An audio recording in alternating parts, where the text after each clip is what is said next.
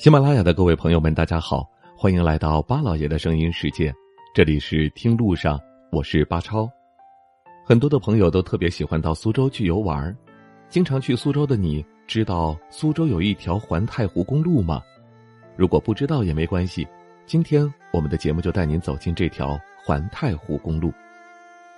太湖有四分之三的水域在苏州。一条环湖公路将湖岸大小景区和湖中小岛串联成线。秋日环太湖自驾，饱览姑苏秋色的同时，还能够吃到时令河鲜和高性价比的大闸蟹。我们今天的环湖公路之旅啊，就从北太湖出发，顺时针开往南岸苏湖交界。三百多公里环湖路相当的顺畅，大半天就能够走完。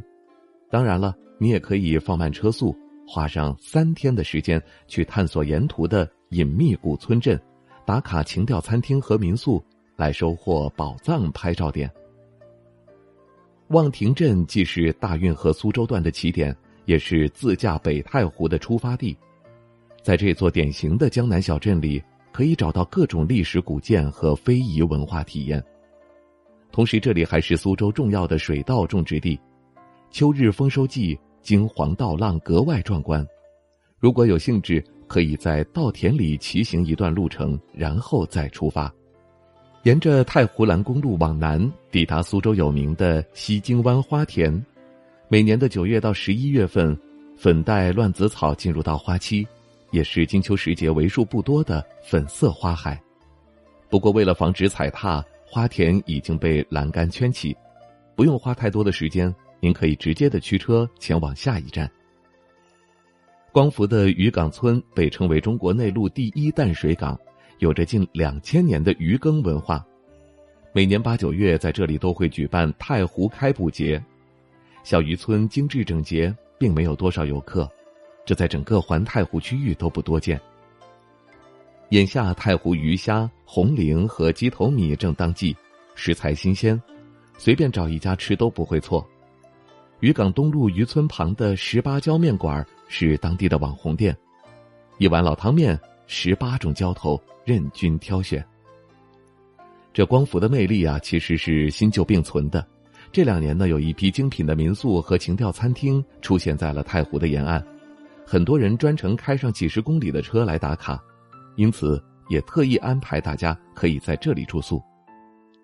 由苗圃改建而来的太美。雪绿民宿面朝太湖，背靠茶山，院内花草丰茂，就是现实版的绿野仙踪。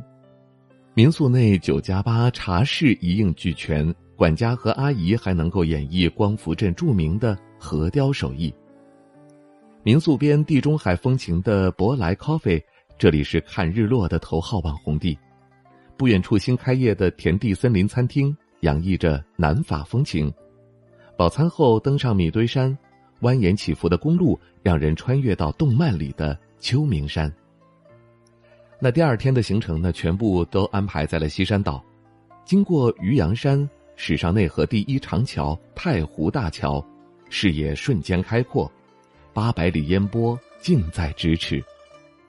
被太湖水环抱的西山岛，独有一份安宁祥和。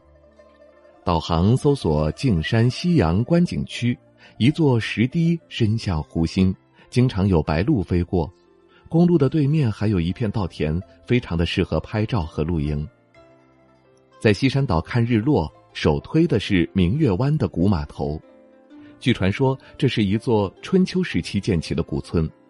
具体史实虽然已没办法考证了，但是依旧值得前往。十七点以后去，还可以省四十元的门票。村中古民居维护得当，很多改建的民宿也维持着统一的格调。走在石板街上很惬意，都挺好。橘子红了等等，这样的一些大家非常熟悉的电视剧都是在这里取景的。秋天的明月湾还是一座美食天堂，空气里弥漫着桂花和糖炒栗子的香气，还有应季的橘子可以采摘。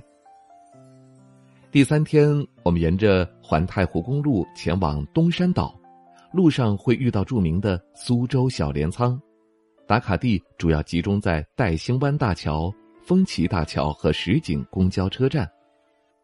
车行此处难免不被一望无际的湖景天色迷住，所以赶紧靠边停车，背靠着栏杆，一键成片吧。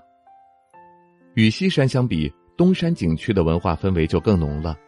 下车走一段念寺湾古道，进入嵌于山屋中的鹿巷古村，这是江南保存最完好的一处明清古村落，古宅众多，谢园、会园、探花三座牌坊名气最大。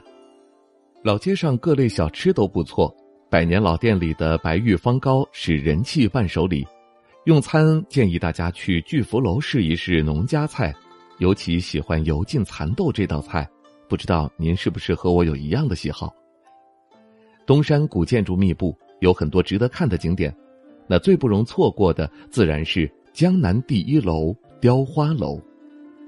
不同于一般的苏式园林，建于民国的雕花楼不仅运用了东方传统的雕刻技艺，还加入了铁艺、彩色玻璃等西方元素。即便放在今天，审美依旧在线。如果十一月前来的话，雕花楼北面还有一条宝藏银杏路，漫天黄叶格外梦幻；南面的紫金庵还有一棵千年银杏树，即便不进去，我想也可以隔墙观望。离开东山景区，上了沪长高速之后，再取道二三零省道，一路往南前往南太湖。五浦村的湖边草地非常适合航拍。这也是一个镰仓风格的打卡地。沿湖逛完了古村落，如果需要过夜的话，那么建议各位务必返回七都镇，这里是太湖蟹的主要产区。比起动辄上百元的阳澄湖大闸蟹，老苏州更爱七都的太湖蟹。想吃蟹呀，就别到路边揽客的馆子了，推荐大家望湖村里的农家乐，随便哪一家都好吃。回程呢，可以去庙岗村的太湖蟹市场买上几箱活蟹带走，价格非常的公道，四两个头的母螃蟹二十五元就能拿下。怎么样？听到这儿您是否心动了呢？那还等什么呢？去就完了。另外，我也想特别知道，收听我们节目的朋友们，你们心目当中的苏州秋天还有哪些精彩体验是不容错过的呢？也欢迎各位在评论区留言和大家分享。也别忘了给我们的节目做出评价。听路上，明天再会。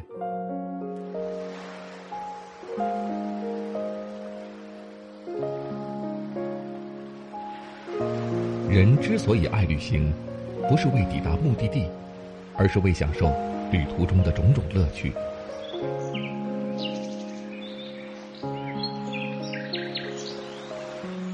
如果问我旅行的意义是什么？我也不知道。假如你还没有出发，不如和我一起听路上。